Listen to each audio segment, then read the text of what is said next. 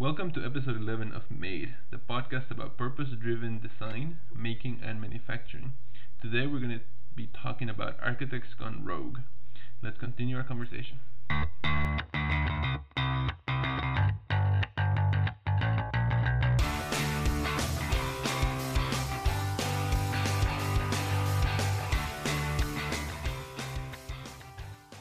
Hi everyone, welcome back to Made, the podcast about design, purpose-driven design making and manufacturing.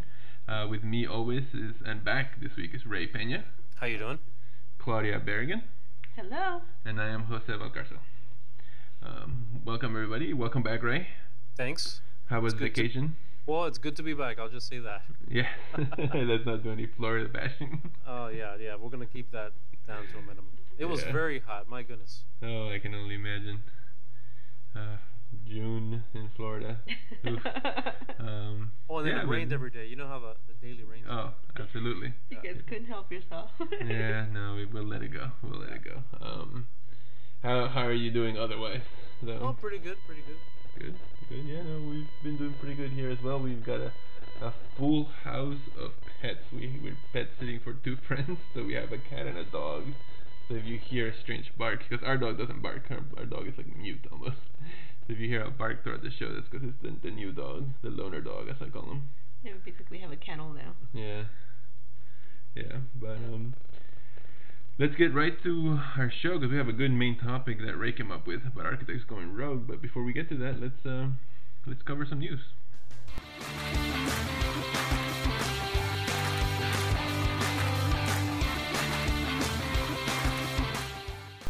All right. So our first news story is about the world's first 3D printed office building by Gensler. Um, did you guys get a chance to look at this and, Yep, and sure see, did. see this design? Yeah, I I, uh, I took a look at that. Yeah. I have my ideas. I'll let you guys go first. what do you think about it, Claudia? Well, I okay, was I'll- gonna do that. I was gonna say. Are you ending that? All right. Well, I'll start first. Um, I don't have a problem starting first. Um, it was funny for me because the the image that showed up before I clicked on the article showed this sort of high rising towers, and I was like, "Holy shit!" and then when I clicked on the image, it's like you know this one story office building in quotation marks, if you will. Um, so I'm not, you know, I'm not necessarily impressed by the design but that's neither here nor there to me. I think one, the fact that it's done in, um, in, I don't know why the the word escapes In me. Dubai. In Dubai, yeah. Which I, I love Dubai. I I, I want to go to Dubai. I don't love Dubai. I really want to go to Dubai, but it's, you know, it's easy to do in Dubai because Dubai does so many things that they're doing like islands in the shape of the United States and, and stuff like that. hmm Um, but then I look at this design and I'm wondering how they 3D printed this thing. Because how did the roofs get supported for the 3D printer to do That's it, a, that's a good question. right? Because uh, for Yeah, anybody that's done 3D printing, you know that it can't it can't print without anything below it. It'll collapse, or you have to put supports, and then you take off. So I don't know how they did this. Well, and when you when you think about it being concrete, it, it's Right. Kind of asks that question a little bit a little bit harder. Mm. Yeah, so I wonder if this is 3D printing in name, where it's an additive um, construction, which I know a lot of people consider that 3D printing, even though it's not the, I hate to use the word conventional, because 3D printing is such a new thing, but the conventional 3D printing is this nozzle moving back and forth, l- putting layers on top of the other. Again, an additive mode of making something. Yeah. Um, so I have my questions on this, but I guess they get credit for the the first one. So one of you guys got to go now. well, what I mean, what they say is that it was fabricated using a 20 foot tall by 100 foot long by 20 foot wide 3D printer from I think it's Winsun Global in Mhm. Shanghai, and it was shipped to Dubai to Dubai, and it was assembled then. Um, it was then assembled. That's that's where they lost me because uh, again, I just I the the idea, and again, like because it's Dubai, you can do whatever you want to do Mhm. because it's just money. Right. Right? and it's, just, just sun. You know, it's just like it's just hot, so Mhm. therefore you could just do whatever. It's If it like the doesn't matter. Florida of the world. yes, exactly. So therefore, it doesn't really matter. And you know, like basically any any any large architecture firm, major architecture firm will want to do something over there because you just can, and it Mhm. doesn't matter if you're killing a lot of people while while you're doing it. Mhm. But it's the fact that you're. I mean, it takes about eight hour plane ride. It's about four thousand miles to just from China travel to Dubai, from Shanghai to Dubai Mhm. you know, just to do that. If they actually did this, you know, and you would do this all the time. Like to me, it's like why wouldn't you want to process that in Dubai? And to me, like the other thing is, if you're gonna do this as a whole, hopefully they're thinking that you know, like the manufacturing of these 3D printing printed um, buildings will happen in the In the country place, itself. right. So, I, I, you know, that's where they lost me completely. What do you think, Ray? Well, here's here's my thing. Um, this uh, this article came out uh, June of uh, uh, first of June of this year. Mhm. Uh, one of the one of the issues that I have is that there have been 3D printed uh, buildings and houses in particular in China for the past four to five years. Mhm. Um, they they make it sound like oh this is the first. It is the first office building, but Mhm. the Chinese have been printing uh, uh, houses uh, in China for the past four or five years, and they've been doing a very good job at it. Now they're not as beautifully designed. Uh, I, uh, as far as design is concerned, I kind of like the whole pod uh, look to it. I, I think it's kind of interesting. It kind of reminds me like a seven, this you know, '70s idea of futuristic architecture would be. Mhm. Um, so it's like a retro futurist kind of look at the at the thing. Um, but I, I'm with you both on this. My the, the one thing they didn't put on here is how much it cost. And the the thing is the fact that it's in Dubai, the actual cost is do- is completely irrelevant. This could be fifty million dollars and it wouldn't have mattered. Um, you Right. know the the machine uh, that 3D print that 3D printing uh, robot for concrete is probably it's probably close to a million dollars for that robot Mhm. uh, the 3D printer.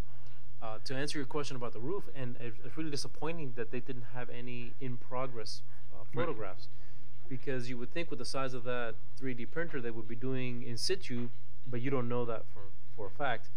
Uh, the model in China, they were doing slices of the building, Mhm. but they were doing them horizontally. They would let them cure. They would make them maybe um, a foot and a half thick, maybe two feet thick.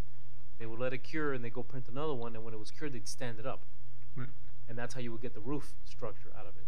Mhm. But looking at this, you don't really know if it was printed in slices or not. It, I think that probably it was, uh, but or it could have been printed in situ if they had some kind of support structure, like you mentioned.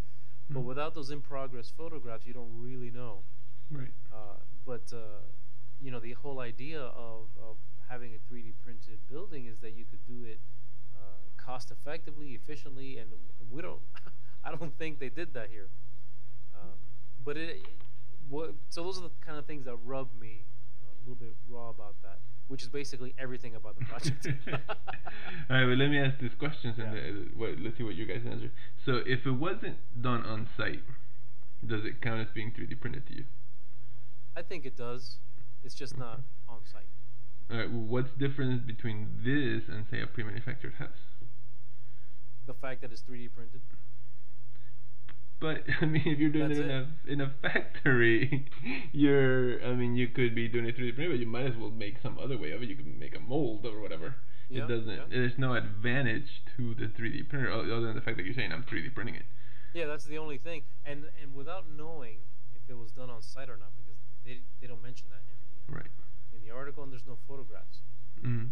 That it, it's a you bring up a very valid point. Yeah, to me, if you're doing it on site, then where, what what is the advantage of the 3D printing? So that that's the first part of it. And and the way the article phrased is kind of hard to tell if they shipped the 3D printer to Dubai or if they shipped the thing and assembled the whole thing in Dubai, the the whole office building. So um, the other part that I and I know you mentioned you somewhat like the the design of it. I guess when as we're moving, you know, we've been sort of building the same way for so long you know, it, it, we sort of doing the post and lintel, and everything is a bearing construction type of way. As you start to build using 3D printer, I would love for the look of the building to sort of reflect that a little bit. Yeah. You know, and this doesn't necessarily do that. I mean, maybe they're trying to move in that direction, but this does look like a, con- a like a concrete structure. Yeah, it does. So I don't know. I, I guess that's the other issue I take with it, and I don't have the answer of what it should look like because it's 3D printed. You know, I'm not saying you should see the lines necessarily of the 3D print, but I don't know. They're they're every construction method or material that you use sort of leaves its mark on the exterior of the building, whether you're using forms or using brick or whatever. This doesn't seem to do that. Mm-hmm. And you know what? Looking at these photographs, if you if you look at it, you see how the the bottom edges of the building actually are radius down, Mhm. kind of Mhm. disappear without a, a clear connection to the ground. It kind of makes me think that these were these were printed in slices and then And Broad. broad here. yeah. Yeah. That's what they say. I mean, one thing that I want to say though that about the the China and that they've been doing, I would love to like for us to do a a um a segment on three 3D printing in China. Okay. That'd be really interesting to see. Um, just because I've done some, I've done work in in China because you know the firm that I worked for had many offices over there, like at least three offices over there, and they they have done established work over there. And one of the important things to keep in mind about construction in China is that the lifespan of buildings are basically between 10 and 20 years. Mm-hmm. So, in in because that's how poor construction is over there, and that's the intent of construction over there as well. Mm-hmm. So it's interesting that you know like they're doing 3D, 3D homes, 3D printed homes, everything else, because to me like that's what you should have been doing all of this time because that's what you were doing anyways. It just it's a different technology. Most of the building that you have been doing here has been so temporary as a as a whole. Not saying that 3D printing is temporary, but the fact that you would do it in such a way is it really takes away from the idea of dwelling Mm-hmm. and you know housing or building or a dwelling Mm-hmm. as a basic right Hmm. for people, right? So it's an interesting. I, I just I would love to. I'll I'll, I'll find some articles about that because that's Yeah. Yeah, that's, seems like an interesting right, topic. something that we can talk about, something we can Mhm. look at, or some research that needs to be done. Then, Yeah. hmm and we're not huge in research. so, all right, well, cool. So, I think we're all somewhat, somewhat on the same page when it comes to that, uh, to that design or that particular project. So, let's uh, go on to the next story, which is IKEA's insight on the future of the home. Um, I didn't know this until I saw this article, but I guess IKEA puts out a report Okay. every year. Um, a home report is what they call it. Um, that I guess looks looks at different factors from interviews they've done to like I guess items that sell and observations in their stores. Um, and they put out this report. So I have some thoughts about this, but what do you guys think of of what IKEA has to say? It's almost like IKEA policy. Yeah. This is so cool. Well, it, it seems to me, uh, one, I'm not sure what what the exact function of this report is. Mhm. Um, you know, who are they intending this for? I don't think it's for their customers. Um, but what it what it seems to me to be is almost a a manual. If you are going to uh, have ideas for IKEA to sell your product, Mhm. a, you you should read this and see how it's going to fit into this model because that's what it seems to me. It's almost a blueprint. This is how things are going. The, here's the model that we're looking at for the next year or so. Uh, y- you know, it, this is how it would fit in. Now, it's interesting that they pointed out something we've all kind of figured out how the digital devices are affecting how we are living at home. Mhm. I don't think I needed a report to tell me that, but Yeah. Well, I mean, and I think Yeah. like I, I I'll tell you, this, I haven't read the whole report, and maybe Yeah. I don't know if maybe I'll read it and we can talk about whether that's a that's a main topic at some point or not. I doubt it. When I read this quote from it, it says, "This is from the report. It seems our requirements of our home can be summed up like this." It has to be comfortable, it has to be safe, and it has to provide familiarity. Relationships, love, and belonging have to be balanced with room for privacy, relaxation, and recovery, and we like our homes to be personal and express who we are. IKEA Home Report 2016. No shit. Yeah. like what, Thank you, what- Captain what is- Obvious. Yeah, like what the hell is that? like, why did you need to do a report for? And is that in the report every year? Yeah. I I don't know. It it came off to me as a marketing ploy by IKEA. But this was the this was the third time they've done this. Yeah, it's the third year of it, but since I never heard of it, I guess it's hard for me to say it's a marketing ploy because you know I I go to IKEA a lot. I there's certain things I enjoy about IKEA, and there's certain things I enjoy about hacking about their furniture and using pieces to make other stuff. But I never heard of this report, so I don't know. I don't know what the purpose of it is. So I, I read the report a little bit more just Mhm. because I'm that kind of a person. I was like, oh, that's a report. Let's read it. Um, it just it seems like it's more of a trend report, Mm-hmm. and because it's you know it's looking at trends, it's both for uh, their designers, their business staff, both in IKEA. And remember, IKEA is not just you know it's it's throughout the, the world, Mhm. right? So it could be read by everybody, all of the different business. Right. So you think it's more like almost like an internal report? No, but it's uh, because it's trends. Mhm. They also are able to direct it towards their market, to, to towards their audience, right? To the, the consumer. I'm sorry, Mhm. and there, therefore tell the consumer what the trend is and what they need to be trendy about. Mhm. in a way, this is Mhm. another way of like, So it's I- type of marketing thing. yeah. So it, it could be both, Mm-hmm. um, because it's the fact that it has chapters, even right. Mm-hmm. Um, so it's a, it's an interesting thing. I I definitely agree with both of you that it's a very a duh type of type of findings. I really what's really interesting is the information about millennials Mm-hmm. that I found here that that they that they you know their findings Mm-hmm. and I mean I, I just don't know what to say about these things anymore because while I I root for millennials all the time and I think they're great You might be the only one, but okay, continue. Uh, because you have to work with them, you know, you have to like deal with that. However, you have to you like you have to work with them and then you embrace them for what they do. But at the same time, it's like this is what they do. It's actually kind of true. Mhm. You know, like what is it, 53 to 48 percent of millennials, and they broke it down to those two different 24, 23 to 30, and you know 16 to 22. So they're all millennials. Uh, will give up their sense of smell if it meant they could keep one of their electronic gadgets. Like, was that even a question that you asked someone? Like, and and I'm sure they answer that that way. Yeah, but why is that helpful? And why is that helpful? Yeah. And it's just it's so crazy. I guess the the best assessment about the entire thing, and this is in the article, is that we're um oh, and this was actually in their summary, in the actual report summary, is that uh, we are moving from appreciating things for their own sake to valuing the experiences they bring. In this new age, the things that are important to us are the ones that enable us to do what we love.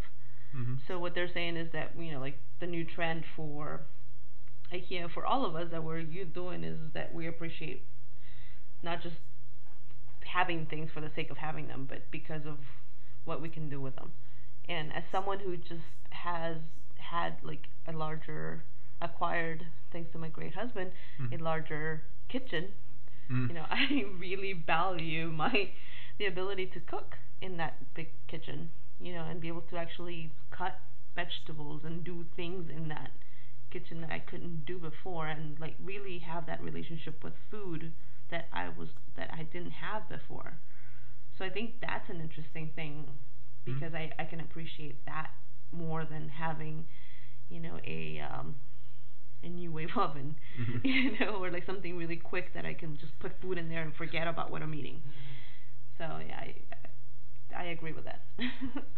Yeah, I mean, Um, I can agree with that too. What do you What do you have to say about it, Ray? Well, the only thing I want to point out is that this is June 26, 2016, and uh, I am shocked that, that Claudia would give you so much credit. I I'm gonna have to write this date down because I this is I gotta say a new experience for me. Yeah, no, me too. I, I, I, I didn't. I skipped right past it when she said that, but yeah, no, I. Yeah, thank uh, you, Ray. Thank you. Um, yeah, well, that's all I need to take away from that. Yeah, Thank you, it. IKEA. yeah, I, I just couldn't understand the whole idea of this, and I Yeah. I think that you hit it on the head. I think this was maybe intended for internal distribution, and they said, you know what, what the heck, let's just make it for everybody. Yeah. IKEA is making some puzzling decisions for me lately. Um, Yeah. I think I thought they have a, a food truck somewhere now. it's come, they, they're gonna have a food truck in Chicago that sells meatballs. Rancid Swedish meatballs. That's what. That's what everybody wants. Um, and with that, let's move on. Oh, that that we're gonna move on to our main topic.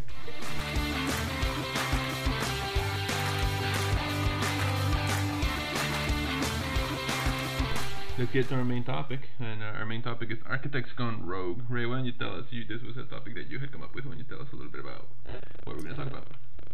Uh, sure. This uh, this topic is a uh, uh, article uh, brought to us by Architizer, uh, written by Linda Bennett. It's an interesting. I found it interesting uh, because uh, there's a lot of people that I've interacted with over the years that were architects that are now doing something else. Uh, and in fact, while I was in architecture school, we took a tour of the jail uh, for a project we were doing, and the uh, the officer working the jail, once we told him we were the, with the School of Architecture, said, "Oh yeah, I studied architecture too." So uh, I thought that was quite interesting. And the title of this article is "Architects Gone Rogue: How to Use Your Skills from Architecture School Anywhere."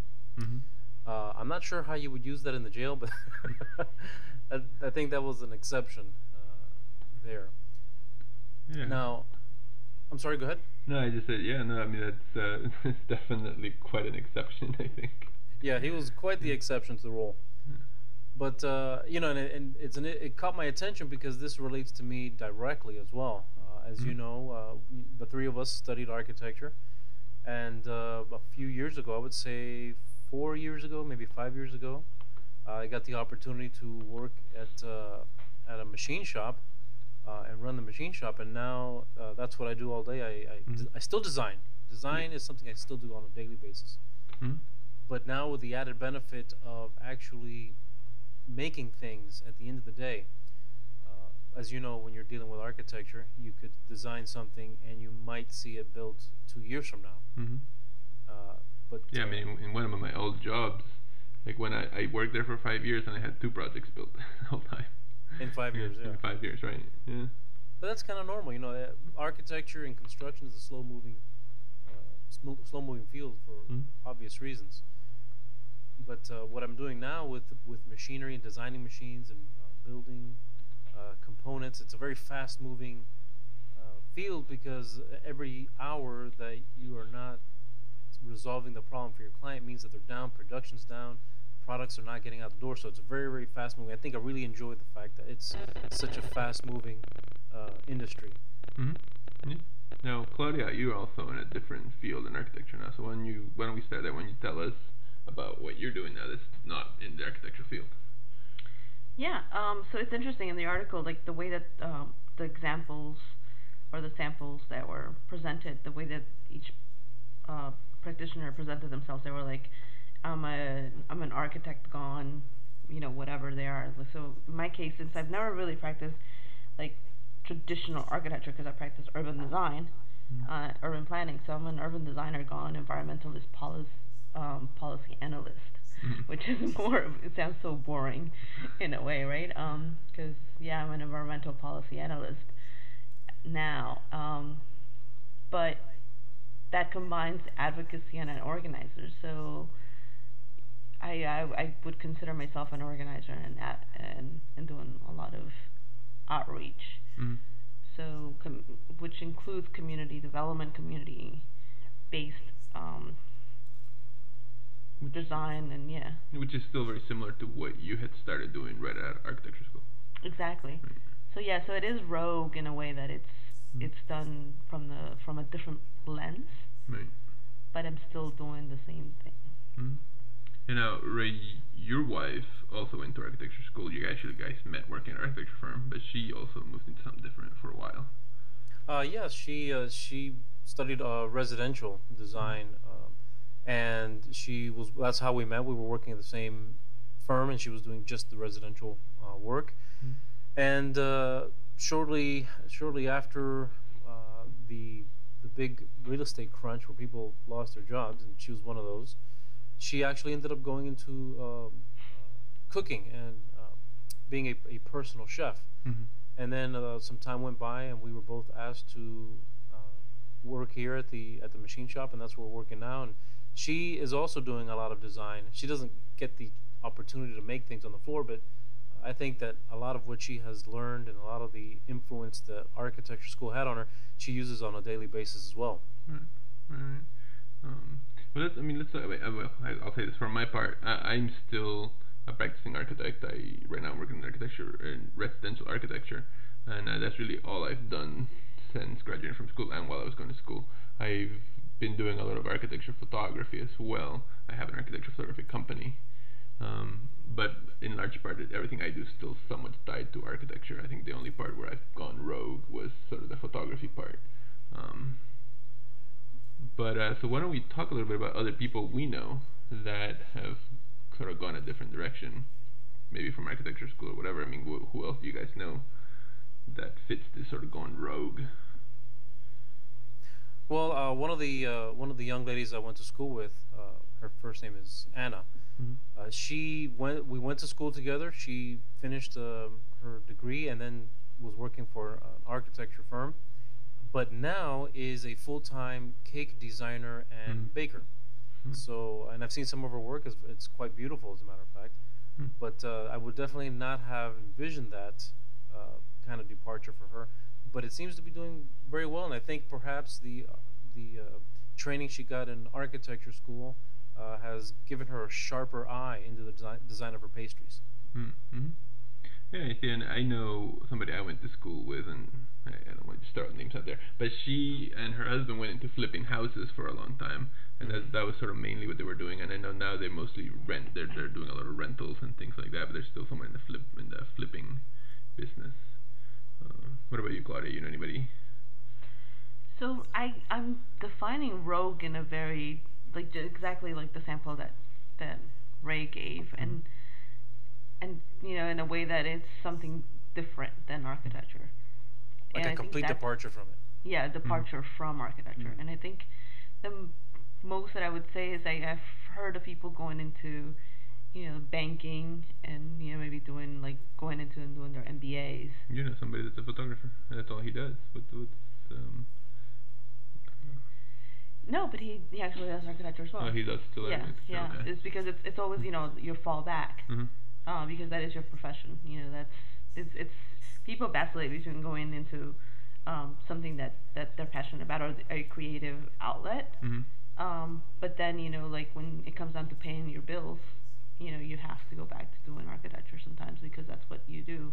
Yeah. Um, but actually going rogue is an interesting thing. I mean, I know a lot of people who have gone into working for organizations, um, nonprofit organizations, or you know who have worked on LEED, for example, and then they ended up working for USGBC, Mhm. the Green Building Council, and they've done a lot of policy work for them, Right. and uh, or you know planners who work for the uh, Urban Land Institute, Mhm. and they're leading you know programs there.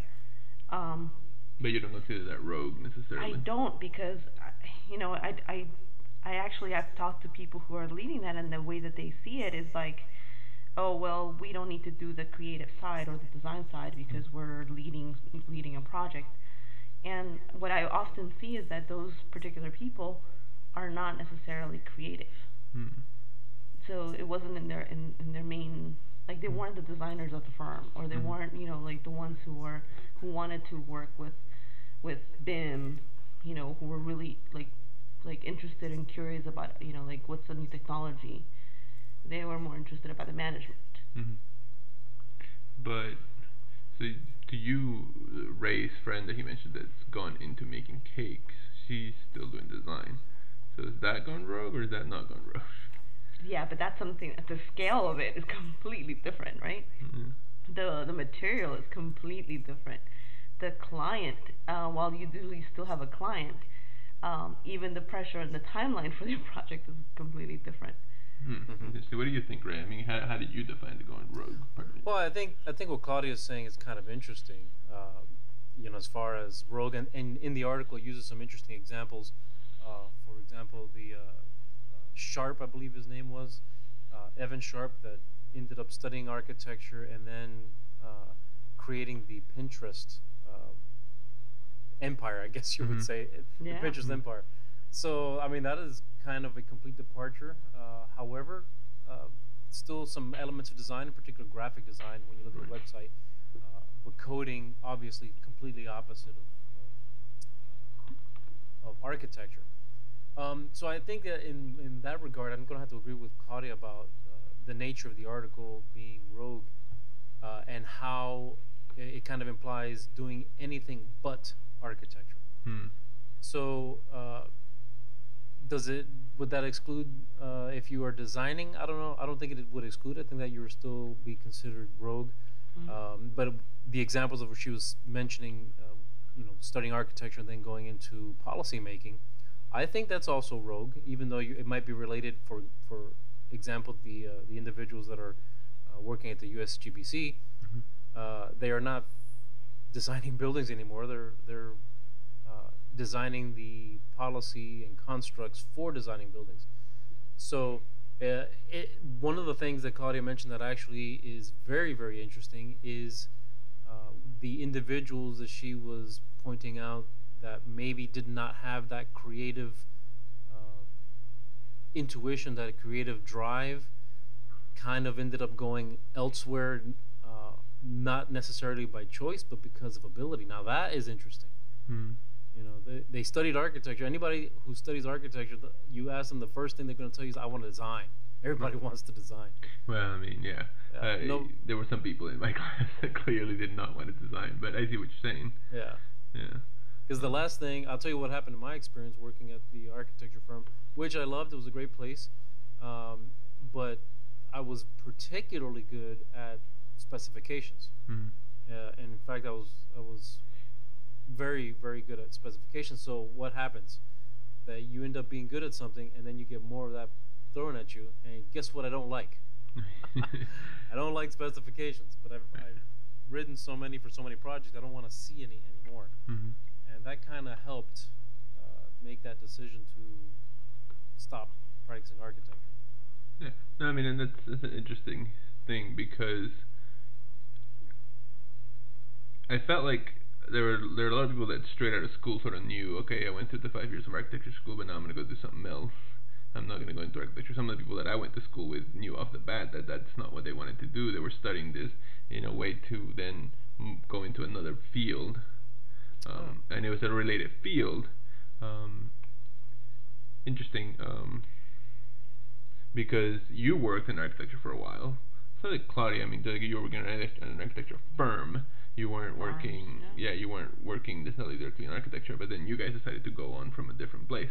Because I do feel like that's two different skill sets. Or you learn you learn a certain skill set in school, and you learn a different skill set at a firm. Um, oh yeah, absolutely. Um, yeah, which is interesting. So maybe we talk about it in that sense. Because uh, let me read this email that we got from uh, we a- as part of this discussion. I, I put out a field. I put out a uh, request for people to tell us their stories. You know, and and here's one of the ones we got um, from. This is from L- Logan Drittenbach. Drittenbach. I hope I didn't kill his name. But uh, let me just read this email real quick, and then maybe we can talk about what he discusses here. Um, he says, "I went to FAU, which is where we all went to school, right?" Mhm. Yes. I graduated with a Bachelor's of Architecture and now work for a general contractor in Austin, Texas. The transition from school into this field of work was actually quite easy. During my last year in school, the professor pushed us to use mainly BIM software for a thesis project. This came to be one of the greatest assets when looking for my current job. I was hired on as an estimator, but soon showed them my skills in Revit and quickly became a BIM coordinator after picking up Navisworks knowledge and learning how different building systems work. I am on the other side of the architects, but I work very closely with them. I wouldn't say I've gone rogue from the architectural field or, or profession, but working for a GC is definitely dif- different from what I was expecting to do at a school. I enjoy what I do every day. Um, real quick before we jump right in, for people that don't know, BIM stands for Building Information Modeling, which is a, a new sort well, not new, but it's sort of the way architecture has gone, where it is a sort of a model of the entire building rather than just sort of a specific design. Two dimensional. Right. So um, this is interesting because he's saying the skills he learned at school send him into this other field, even though it's a related field. So what do we think the skills, what skills at, that we're learning at school helps people go into other fields from architecture? What, what would you guys think those skills are? Well, you know, I think it's interesting when we think of architecture, and I'm not sure how many of our listeners are, are in this industry mm-hmm. uh, or, or had this course of study, but uh, what, one of the things I got from architecture was the idea of thinking critically about a problem. Mm-hmm. Because really, that's what architecture is. There's a set of problems that we need to solve, which means that architects are problem solvers. And one of the things you learn as you're going through all these design uh, courses is that there is no one correct answer. There is an infinite number of ways to arrive at a solution, uh, and and they're all uh, equally correct, and you know, in quotes, kind of correct. But some are very clearly better than others. And so I, I think for me, the idea, the ability to be able to see potential solutions, uh, avenues of approaching a problem, problem solving in general, uh, and then of course executing everything you learned during this problem solving uh, exercise into creating a, a, a, in in other words, in, the uh, the finished solution. Right. right, right. Hmm. So, so for me, I think critical thinking was part of the the big influence that school gave me. What do you think, Lloyd?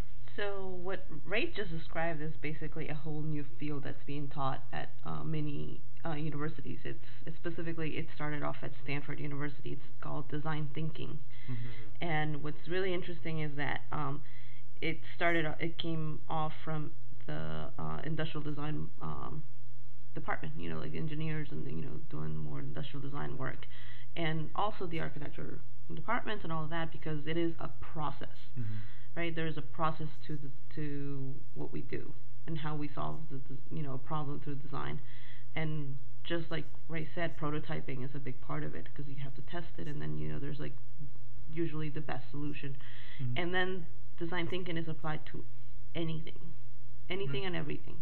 Um, what's interesting though, because um, I practice design thinking, and I've oh whenever I've been in this uh, meetings, seminars, workshops, name it, I've done it, I've gone to them.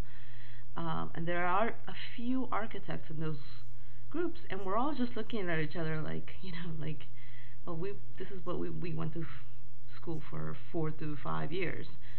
Some people six, you know, what we paid really a lot of money to go to, and um, it's it's an interesting concept because it's it's you you end up seeing it like done in a one week seminar and all of a sudden people are like, yeah, I'm a design thinker as well and I can do this and I can use this process.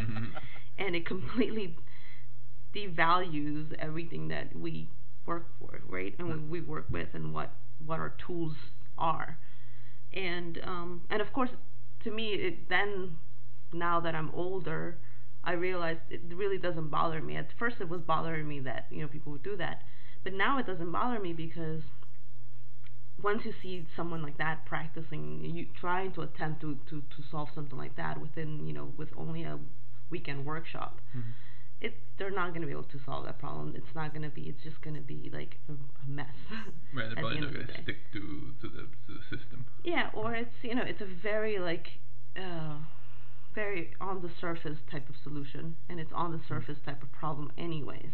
So it's really not a, a like a sustainable or sustained problem.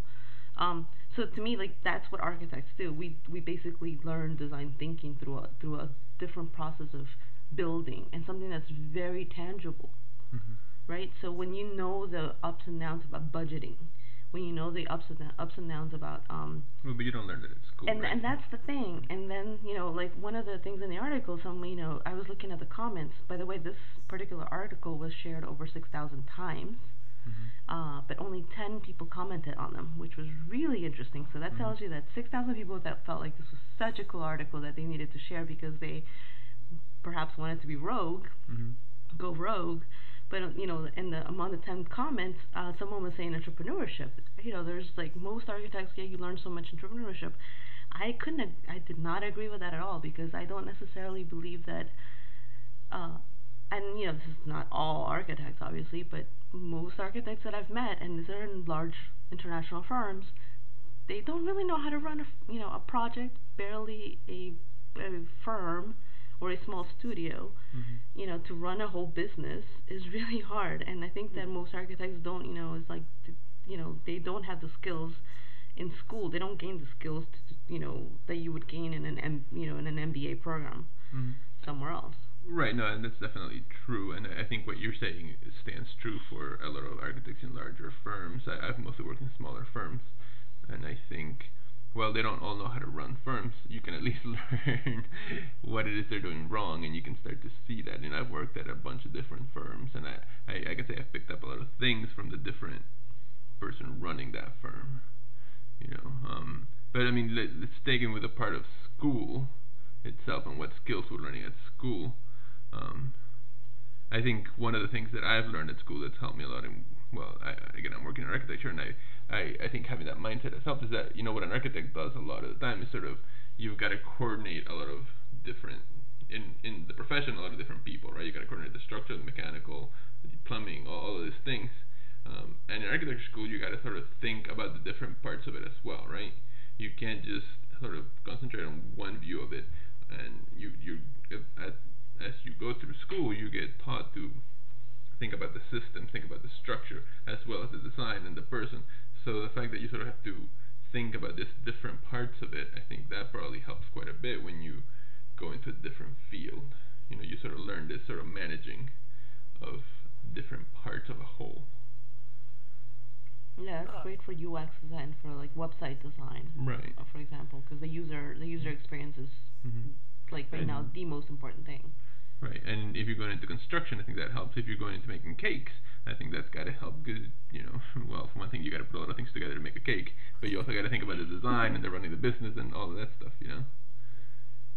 So- you know what's interesting though is uh, you're absolutely right. Uh, one of the first jobs I had when I got out of school was working at a, uh structural firm. I was, uh, you know, at the time that was Mhm. all I could, I could get. I started as a draftsman as a, Mhm. in a uh, structural firm. But it was really uh, that was the title, but it really was it was architectural uh, coordination with the structure, and uh, it, basically it was a bit of a translation. We get these drawings from the architects, and what we were doing was uh, post-tension tunnel form concrete. And it, it just so happens that by pure luck, the uh, the firm that I was working for, the owner had basically invented and, and patented a technique for doing that, and that's who I was working for. So it was a very good experience uh, uh, to learn that. But anyway, there was a lot of coordination involved, and uh, as you know, being on the on the structural side, and I worked there about a year. Uh, I had to coordinate with the architect, not realizing that shortly after I was going to be on that other end. So it was quite a, a helpful uh, experience, you know, that, that separation between the school and in the, the theoretical and the practical aspects of architecture. Mhm. Uh, but one of the things I realized uh, on graduation day, the day that I knew it was over, you know, right after your your uh, final presentation, after everything was over, Mhm. I realized that that the the one thing I did not learn in architecture school, the one thing, and it's probably kind of universal for for uh, study at university, is I didn't learn how to be independent. Mm. Uh, the one thing that you realized on that last day of your final presentation that your very next step is going to work for someone else. Mhm. So the, I would say that the only thing lacking in my architectural education was how to be independent, how to be successful. Uh, they don't teach you those things. Right. So I think that you either have those things or you're going to have to learn them later on. Yeah. Yeah. No, I mean I agree with Mhm, that. That's entrepreneurship, yeah. hmm Yeah. Um, okay, no, so I think we definitely. Well, let me add this before we move away from things that you learn in school. I think the fact that the profession has moved so much towards computers, architecture profession has moved so much towards computers, um, and we learn. Not everybody, but a lot of us learn. This is back in 2002 when we graduated, but a lot of us learned a lot of computer software to do these drawings. Also, sort of helps you being able to spread into a different. That's what happened with um, with this case here of uh, of Logan, you know, he learned a software, and that software allowed him to get a job in a different field or slightly different field. I think the fact that we learned some of these modeling softwares and whatnot helps us go to other fields as well, or makes it so that we could do that. Um, something that I think, you know, even 50 years ago, when everything was drawn by hand, wasn't necessarily the case. If you went to architecture school then and you know, and you learn how to be an architect, you pretty much have to work in architecture, but you're just drawing Yeah. by hand. Well, you know, 50 years ago, dra- being a draftsman was a profession. You could Right. you could just draft things. Now, uh, you know, employers want more for their money. If you if you're going to be drafting, you have to have a college degree in that field as well. Mhm. Even if you're just going to be drafting, you know, a lot of times what happens, is a lot of the jobs you get straight out of architecture school is drawing bathrooms or drawing details or, you know. Sorry about that. That's that dog. That's that dog. Um, no, but you're right. In that that, that first job that you got, I, I, nowadays it may not even exist anymore. I know a lot of the structural engineers that I worked with were the last few that had people that were just straight draftsmen. Um, and now because they've moved into Revit, they can't even do that anymore. You can't. They can't give somebody to draft the Revit. They have to do it them. They the structural engineer does it themselves hmm you know so yeah so that even that's sort of gone away to a degree um, Yeah, yeah. Finding, you know, those jobs. Well, in my current industry now, you know, uh, where we manufacture industrial components and, and whole machines, Mm. uh, what a lot of what I do is actually still on AutoCAD. And there's another software package I use a lot, which is SolidWorks. SolidWorks is kind of the the Revit equivalent for mechanical components and industrial uh, design and machinery. Mhm. So it has all the same kind of information. I could quickly find out what the mass of the whole machine is, or what the mechanical properties of a certain component are. Do Mhm. stress analysis. A lot of things that you would can do it like in Revit or other uh, BIM type software. Uh, you can do with with that, and they're not the only ones. But uh, obviously, without the experience, and, and you know, to, to tighten up that point you made, the exposure that we had in school, without the experience of, of doing 3D modeling or uh, computer uh, drafting or any of those things, doing what I do now would be impossible. Right. Yeah. Um, right, well, that's, good as far as schools and so since we've all worked in architecture firms, I guess the question would be: Is there anything particularly you learned at an architecture firm that's helped you guys move to a different field? I know Claudia, they helped you decide you didn't want to be there anymore. no, I, I mean, I, I'll tell you, like, I did not learn um, GIS, Geographic Information Systems, and mapping at um, in in school, Right. and it was actually so I started working as a project admin because I could sort and file. You know, it's like when I, everybody starts, you know, somewhere. Like that's entry level, Hmm. and that's a reality, and I think people need to understand that. Uh, a lot of 20 year olds right now don't understand that. Um, and but once I started working and moved from one firm to another to another, I had the opportunity. You know, like I was given, hey, you know, can you learn this tool? Mhm. You know, we're we're about to get into a, fa- a federal project, and it's going to be about a five year project, and we're going to need you to learn this tool. Can you do it? Mhm. Of course, the answer is yes. Right. You know, and I have to learn how to do it, and I'm going to be the best at it. And that led me to um, really understand urban planning uh, from a policy perspective and seeing uh, geography and learning more about the environment and the tools. Like, um, and uh, that I think that that's what led me to. That's one of the reasons what, that led me to this particular path that I'm in because I'm, I'm there's a technical aspect to the type of work that I'm doing right now, and that I want to continue doing, and that I want to do, and I'm constantly learning about, you know, the technology behind it, Mhm. behind assessments, and through GIS is where I learned it, Mhm. and I that only because I was given that opportunity at a firm. Yeah, So more- that's where you got your first exposure to, to GIS was at a firm. Yes. Ah, I didn't know that. I thought you you went and studied that on your own. Well, I did, but you know, the firm I needed to I needed to do it like so. Basically, at night I would practice and practice and practice, and then during the day I needed to deliver, deliver, deliver. Mhm. Yeah. Um, I guess I would say one of the things that's helped me and again, I, I still work in architecture, but you know, in the side business that I have of photography, one of the things that's helped the architecture working in a firm has helped me with is um, sort of exposures to the clients and sort of dealing with almost the sales side of architecture. You know, you have to you have to know what to say to a client, how to say it, when to say it. Um, I think learning all those sort of social parts of it, which for me were hard because I was a shy kid growing up. You know, but it sort of socially has helped me come out, and it's helped me in the getting a client for photography or, or and all those things as interactions that I've yeah I've always been able to make friends, but knowing how to deal with a client was something I had to learn, you know. So I think that's something that I learned at a firm that I wouldn't have learned any other way any, any place else. You know. What about uh, during the during the juries uh, in class in your design classes? You didn't feel like you had to sell your design?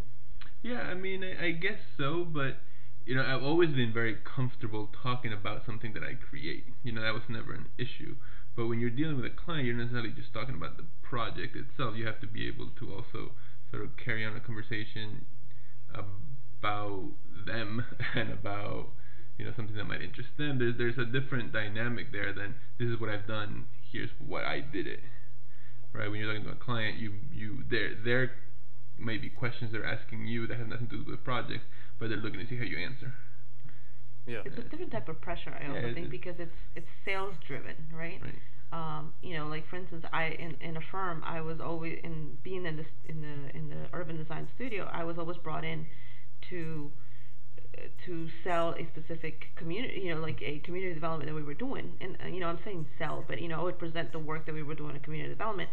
But the reason why we were doing that is so that we could get the projects, Mhm. the specific architectural project projects, like the actual buildings. Mhm. And it was interesting because I would present that work to uh, my work to people, but I knew that the end result was for us to get more projects, more Right. profit, and more buildings, and you know, and I had to do a different type of presentation than just Mhm. you know, oh, here's the the work that I did.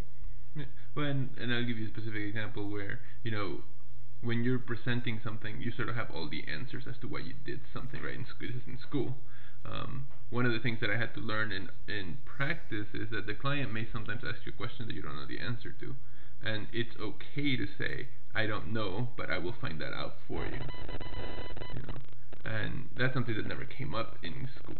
I had the answers because I did the design myself for basically myself, or you know, design that I wanted to do.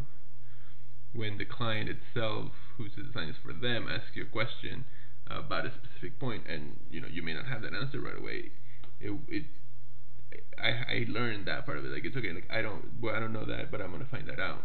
Mm-hmm. And it's not something you use very often, but at least you know that's the kind of interaction that you learn with working with people that way. Yeah, and it's interesting because uh, especially now where you're working with uh, you know individual people and it's their projects. Right. Those uh, I'm guessing that those questions are much more sp- specific and a lot of times they might be Mhm. finish related. Right, and, or you know, working with residential, some of the things might be like, I have this mixer. Is that gonna fit in this cabinet? Like, I have no idea whether your mixer is That's a gonna fit. ridiculous question. Yeah. Yeah, like yeah, it might. And we can measure it, and we end up doing that. We end up finding out what mixer is and look at the dimensions to see if it'll fit. Yeah. But you know, that's one of those cases like I don't know. Let's tell me what mixer you have, and I, I will let you know if it fits. You know, so Well, I'll tell you my experience with developers. The the, the number one question, the number one question from developers, is how much is this going to cost me? yeah, That's the number one. So I Mhm. think uh, probably you know when you're dealing with an on an individual basis, uh, those questions are, are a bit more interesting than it's Mm. always than always being how much, how much, how much. right. But you know, but people still expect you, even though you're the architect, you're not the contractor. People still expect the architect to know, well, how much is this going to cost me? I've had people show up to the house and like, well, I want to renovate my three-bedroom house. How much do you think it'll be? Okay, yeah. well, what tile are you going to buy? I don't know. You know, you can you can spend two dollars a square foot on tile. You could spend a hundred dollars a square foot on tile. Yep. What's your taste? Um, so yeah, you know the question. I think so. That's one of those things is the questions and how you respond to them is something I've learned in the in in the practice. Um, well, I mean, this is good. So how? I mean, how you how would what do you guys leave this at for yourself? You know, where do you leave this topic at, as, as far as you're concerned with architects gone rogue? You think it's going to happen more often? You think it's per- it's a natural thing? It's probably been happening for since the beginning of architecture practice. What, what do you guys think in sort of a wrapping up? Point well, it's interesting when you think of, of all the uh, you know, when you think of the, the masters, the great masters of architecture, they not only practiced architecture, but they all did something else. For example, you know, uh, uh, Le Corbusier painted, Mies mm-hmm. did furniture. Look at Frank Lloyd Wright did furniture and glass windows. I mean, mm-hmm. they they all did something else. I mean, yes, it was related to what they were doing, but it was most definitely something else. Frank mm-hmm. Gehry with his chair line of chairs. Right. Uh, you know, we can keep on you can keep on going. Yeah, you can keep going. Uh, yeah. Eames, that's another example there. Mm-hmm. So uh, I think that it's probably a very natural transition to e- either to also do something else or to just say, you know what, I'm going to shift things over. Or maybe as an architect and with that kind of education and training, maybe you get more opportunities. Mm-hmm. Maybe more opportunities are presented, and it makes it easier to make those transitions. Yeah. yeah. Okay, cool. What about you, Claudia? Um, I would leave it at sort of like a little bit of advice and and kind of you know like I'm in my late 30s and I recently went to a conference and heard some early you know some graphic designers who were in their early 20s talking about how they found their happiness in in in their work because they were so miserable doing their work and mm-hmm. They realized how bad it was and now that they're in their you know they're 24 they've found it and they figured it out and it, yeah. and you know and and now they were experts, so therefore you know they were giving a whole talk about it, mm-hmm. and everybody was amazed by how great they were. Um, and I I kept on telling myself, it's like number one, this isn't you know you still haven't found it, number one, and number two is that you know just give it time, like because finding success and happiness in whatever your particular role is, whether it's in a firm or in your own passion, um, uh, whether you know your creative passion, whatever it, that is, you know whether it's cake making or whatever, um, it will happen, but it usually ca- happens with experience because you have to live. You know, mm-hmm. everybody will is content or discontent through your experience. You will mm-hmm. find different things. It's not a, a straight path, mm-hmm. and it's it's just being able to find that happiness comes. It's something you have to like look for, right. and it comes with age. Um, unfortunately, it does. Like you can try to find it earlier, but trust me, it will later on. You will find something else that's interesting, and or you will find that you're better at something. Because ultimately, it's about what you're good at. Mm-hmm. Well, that's the thing. You can't buy experience. You got to exactly. earn it. Yeah. Yeah. Yeah, and I agree with that 100% with what you just said, 100% because I came, I, I'm, I'm, I'm still in the architecture field. I've been in the architecture field since 2000, before I was going to school. Um, and I and we'll talk about this maybe at some other time. But I came to be in architecture by mistake. You know, I was going to be a computer scientist. Um, and now this is what I'm going to do with the rest of my life. So yeah, you never know when things are going to turn, and you're going to find what you want to do. So yeah, I agree with you 100%. Um, and I think for me, as far as uh, closing, um, still being in the field, I guess might be some advice for everybody, and whether you're going rogue or whatever. I, I remember early on in architecture school, somebody, and it was one of my professors, told me, you know, you got to see the architect as sort of the master builder. And I, I remember hearing that phrase, sort of the architect is the master builder, a couple of times in architecture school. I think now we're at a point where that's, to me, and this is where I'm going with architecture still being a field, is that it's shifting from, you know, this idea of the architect as a master builder to sort of be the, the architect as a maker. And if you're gonna learn to make things and you're gonna become a much more well-rounded person. And I think that's what anybody going to school for architecture or that's thinking about going into architecture or even leaving architecture should start to sort of move towards that thinking. Um, and you know maybe I'm wrong about it, but that's how I'm feeling about it at this point after what like 14 years of being in architecture. So um, super valid. Yeah. Mm-hmm. So and uh, one yeah one last thing of advice if if you're not an architect if you're not going to architecture school maybe one thing to check out is I have this book that was given to me at one point it's called the 101 Things I Learned in Architecture School. Um, it's by the MIT Press.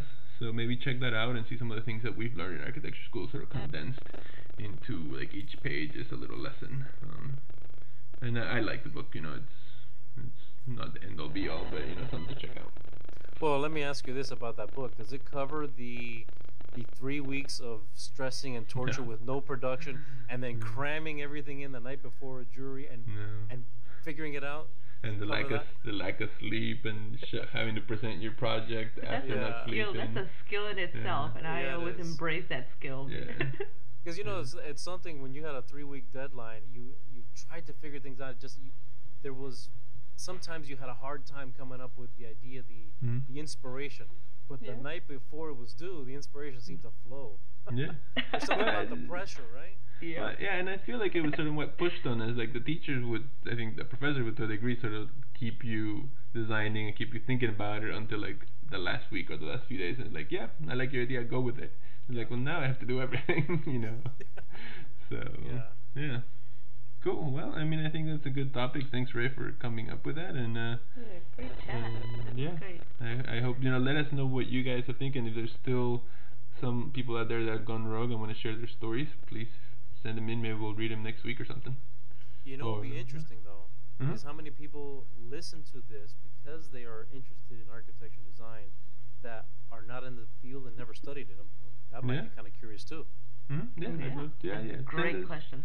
Send us some emails. Maybe what we made, if we get enough of them, maybe we'll have a, a mid-week show where we just sort of read out some of the emails we get or, or tweets or whatever. So that we have a that's right. We have a made Twitter account now. What is it? It's Ad Made Podcast. Yep. So, And made podcast. We have a lot of followers. yeah. Building followers. So, all right, cool. Well, let's move on to. Unless anybody has anything else to say, we can move on to the product of the week. Sounds good. Let's do it. All right, let's move on to the product of the week.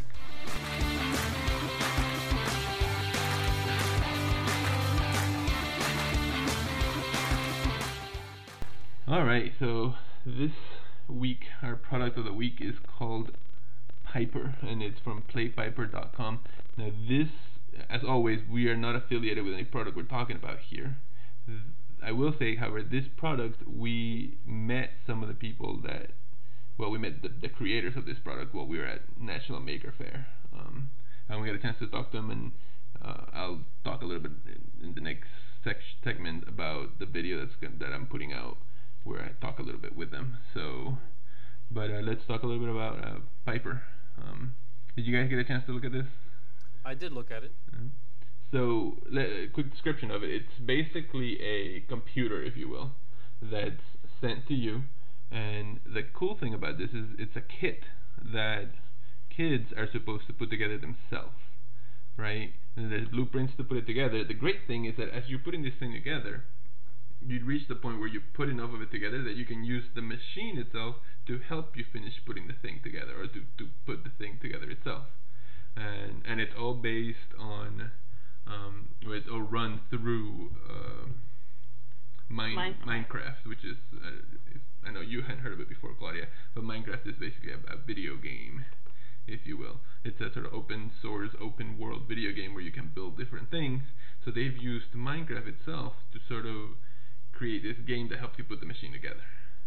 Um, so it's a teaching tool that you then end up with this sort of mini computer and and you can use it to learn more things and mess with the machine. It's it's very cool. I, I really enjoyed it and the kids at Maker Faire just were all over this thing.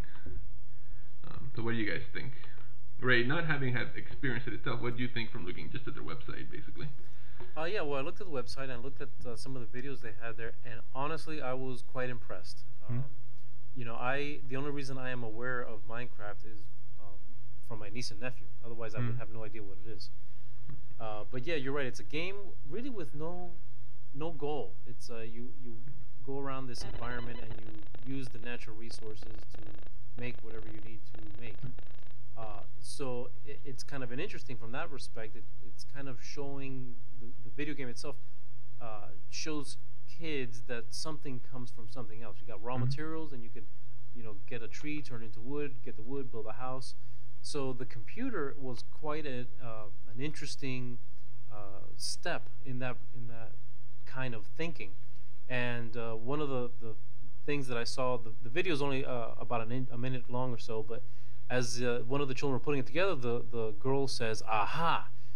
And she figured it out. She had that moment of epiphany and she figured out how this goes together, and they captured it at that moment, and you could actually see that they are definitely learning something. Uh, but and you know, as you said, it comes in a kit of parts. It has you know the power supply and the processor, a little screen. I mean, basic components and the the box itself that they had to assemble. Mhm. So it kind of covers a great range of, of making and building, and it even has a, a set of plans that they have to follow. Right.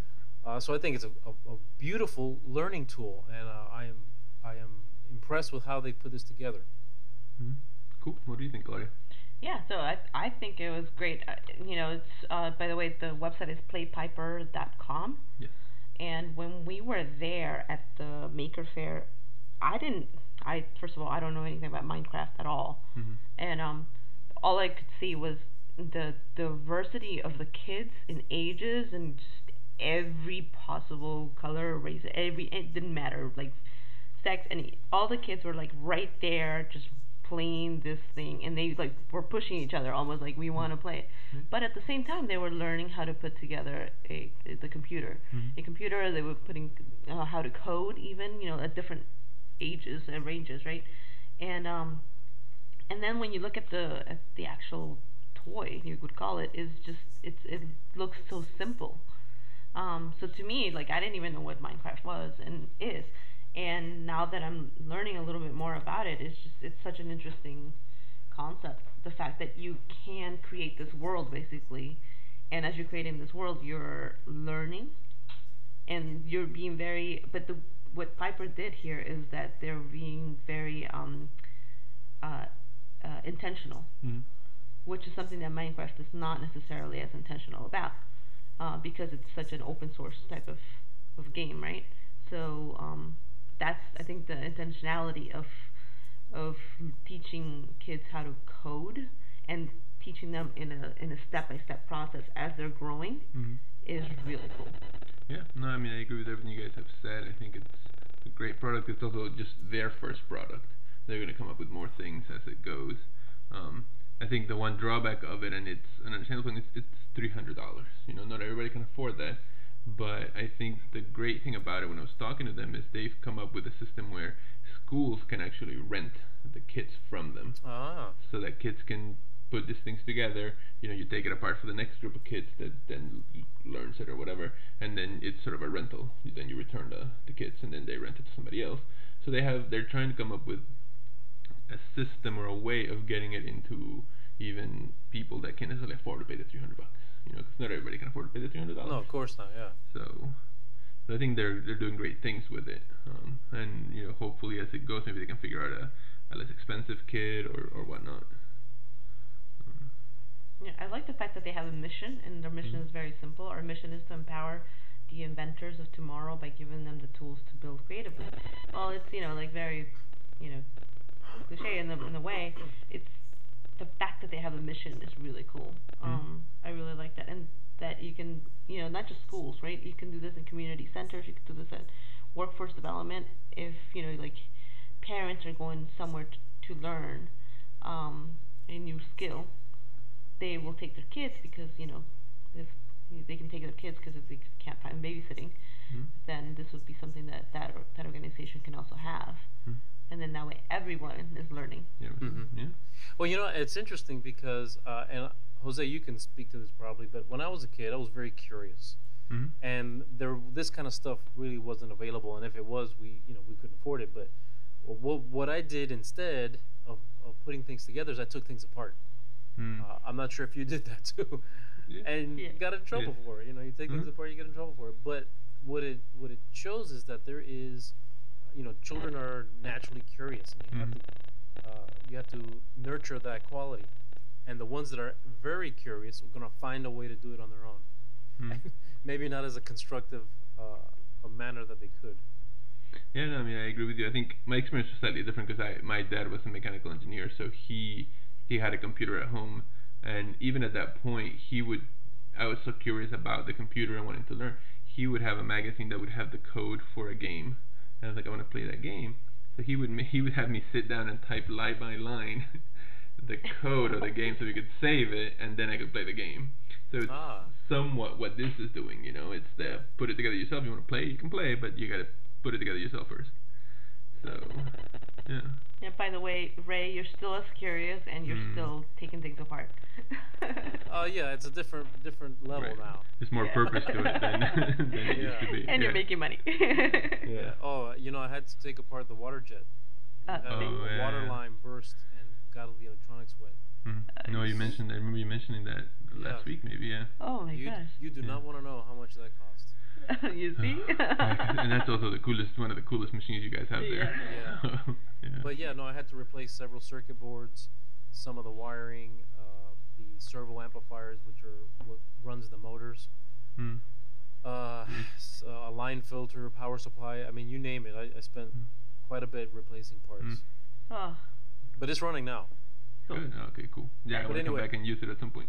Yeah, but that's whole that's the whole part of the the learning process. Yeah. You know, uh, architecture school doesn't show you how to how to deal with electronic failure inside of an industrial machine. No. Yeah. Exactly. That, that That's comes from other experiences. Yep. Yeah. Yep, yep, yep. All right, cool. Cool. Well, so yeah, check out playpiper.com. And, uh, And our video. yeah, and then there's gonna be a video that has a small interview with the with the CEO of the company. Yeah. Oh, that's Um, that'd be nice. Yeah, yeah. Oh, was he at the Maker Faire? He was. He was at the Maker Faire. He's there selling and you know, sort of trying to get in front of people and trying to get people to buy it. Yeah. Yeah, born in Ukraine and raised in America, and Mhm. look what he's done. And Wow. then they're based out of San Francisco, if I remember. Yeah. Yep. So cool.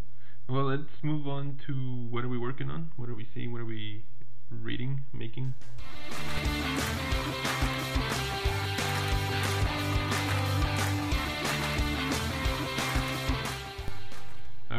So, what's everybody working on, or or watching, or or whatnot? Ray, you got there's something. There's got to Uh, be yeah, something. yeah. yeah. I'm always doing something. Yeah, you were Uh, on vacation, so we understand if it's a little bit slower than before. um, I don't think I saw there was another a new video that came out. Um, Yeah, I'm not sure if you got a chance to look at it. Uh, I I put it up last Thursday. Mhm. It's a video. Uh, I I kind of discovered this by accident, but but discover is not the right word because it's it's basically 200 year old knowledge. mm. So I would say it's a discovery for me. New to you. It's a It's new to me. rediscovery. Yeah, it's a rediscovery that counts.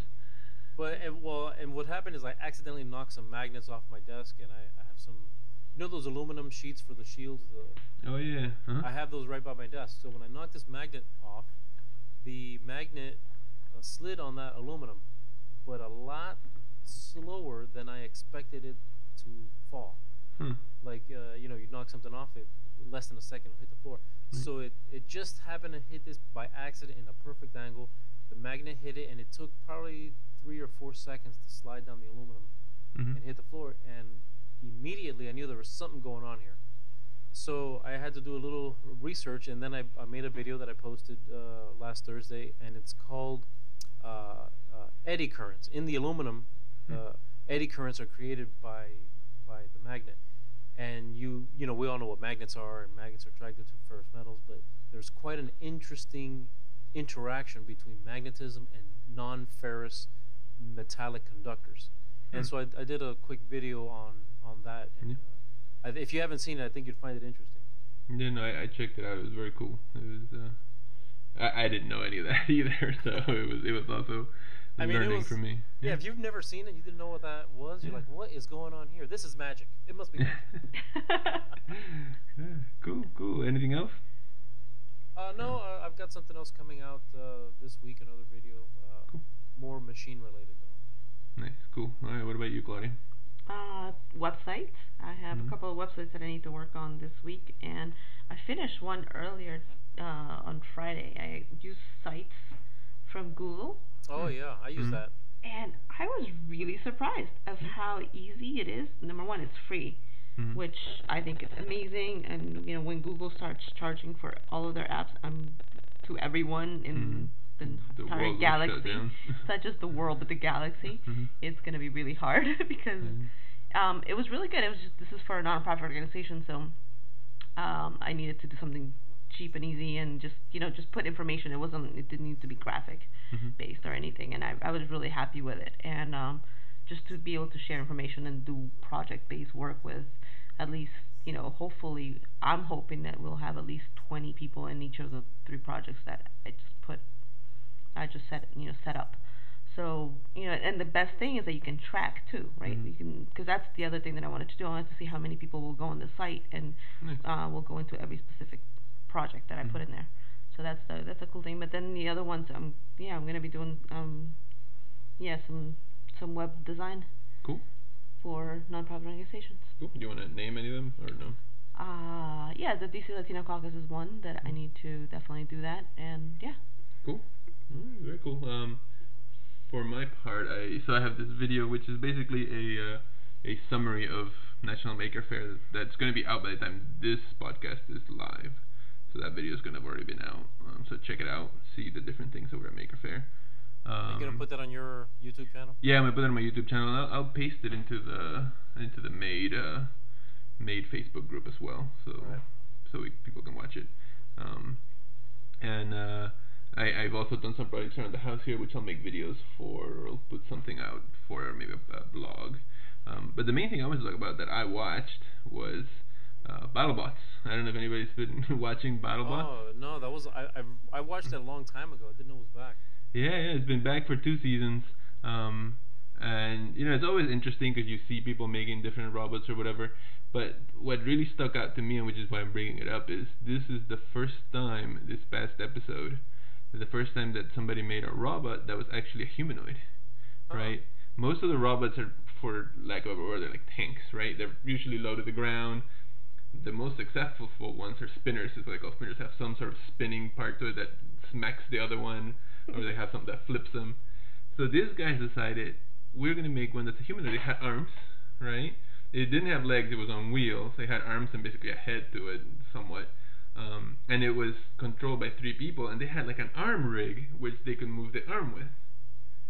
And then there was somebody that drove it, and each there were so basically a three person. One had the right arm, one had the left arm, and then the person that would drive the robot around. Um, the robot didn't do very well. It, it, it got its butt kicked, but but it was interesting because it's the first time that's happened in BattleBots, uh, and it was kind of clever. It had a shield in one hand, and they had like a a sword in the other, and I think there was some kind of malfunction because the sword wasn't moving very much. Uh-huh. Um, and it, it's got its butt kicked, but it was interesting. I think people should check it out if you have a way of watching that on demand or whatever. Um, check it out. It's interesting to see. It's again, it's making and it's If you're a girl, like Hmm. trust me, like I was just walking around by like by Jose, and I and I stopped. I put what I was doing like on the side, and I was like glued to the Yeah. TV. This was really cool. well, and it's interesting because some of them have uh, they they've as they've clearly amplified the rules a little bit. Some of them have drones components to the robots Really? now. Yeah. Flying things. Yeah, and uh, like you know, fire being spit down and stuff. It, it's very interesting. So, it's it, they've ramped it up. If you watched it, I think it was like five, six years ago, and I think it had a slightly different name. I think it was called BattleBots. It was called something else, um, but it's the same idea. It's sort of it's ramped up. It's really ramped up. And the teams are very competitive, and they Yeah, have, they're they're, they're definitely feeling stuff. Yeah, yeah. Yeah, and uh, I know Adam Savage was a guest host for the for the first couple episodes too. So I I, I watch everything he does. So um, so yeah, check out BattleBots. Well, I mean, and unless anybody has anything else to say, I think that's Yeah. that's it for us today. Yeah. Uh, Thank you. good. Yeah. Thanks everybody for joining us. Any closing thoughts, Ray? Uh, no, uh, but this was a very interesting discussion about Yeah. the uh, the architects. You know, I think it, it kind of uh, helped us look at perhaps the mechanism that drives people to go into something else and the skills that they take with them. Yeah. Yeah, I think it's it's very cool. Very cool discussion. Um, so yeah, uh, why don't we tell everybody real quick where they can see more about us? At the City Ecologist and on Twitter, hmm And and now we also you started the Made made podcast. Yeah, I've been like on Twitter. yeah I've- on Twitter, and yeah I've been posting, and you know like just please tweet us, retweet Nick, us. Ca- Nick Cannon retweeted us. Yes, Radio Shack. Yeah. I mean, so yeah, we're we're getting Bose there. Radio retweeted us. So yeah, so we're getting Congressman retweeted us, which Yeah. is pretty cool. yeah. So so yeah, get on that Twitter. You gotta get on that Twitter, Ray. I'm gonna have to. Yeah. and uh, of course you have a Facebook page which is Homemade Lathe. Yeah, uh, talking about uh, how to put your own lathe together, designing it, and, and putting it together. It's uh, I think we're just under 800 members. Yeah, very cool. It's a very Yeah. cool. There's always something cool going on in that page, so Yep. people need to check and as, it out. as a matter of fact, I was shocked. Uh, one of the members contacted me. I will post stuff on there from eBay, and Mhm. they ended up designing their machine based on some of the stuff that I put up there. So it, I know that it's helping some people. Cool. Yeah, no, very cool. And of course, check out his um, YouTube, YouTube channel, channel yeah. because there's always a new video at least once a week, if not more often too. Yep. So, um, yeah. Uh, and for me, you can find me at City Aperture on Twitter and on Facebook. And of course, please check out our Facebook page for a Made podcast as well. So that's every, that's everything. So thanks so much for listening. See you next time. Bye bye.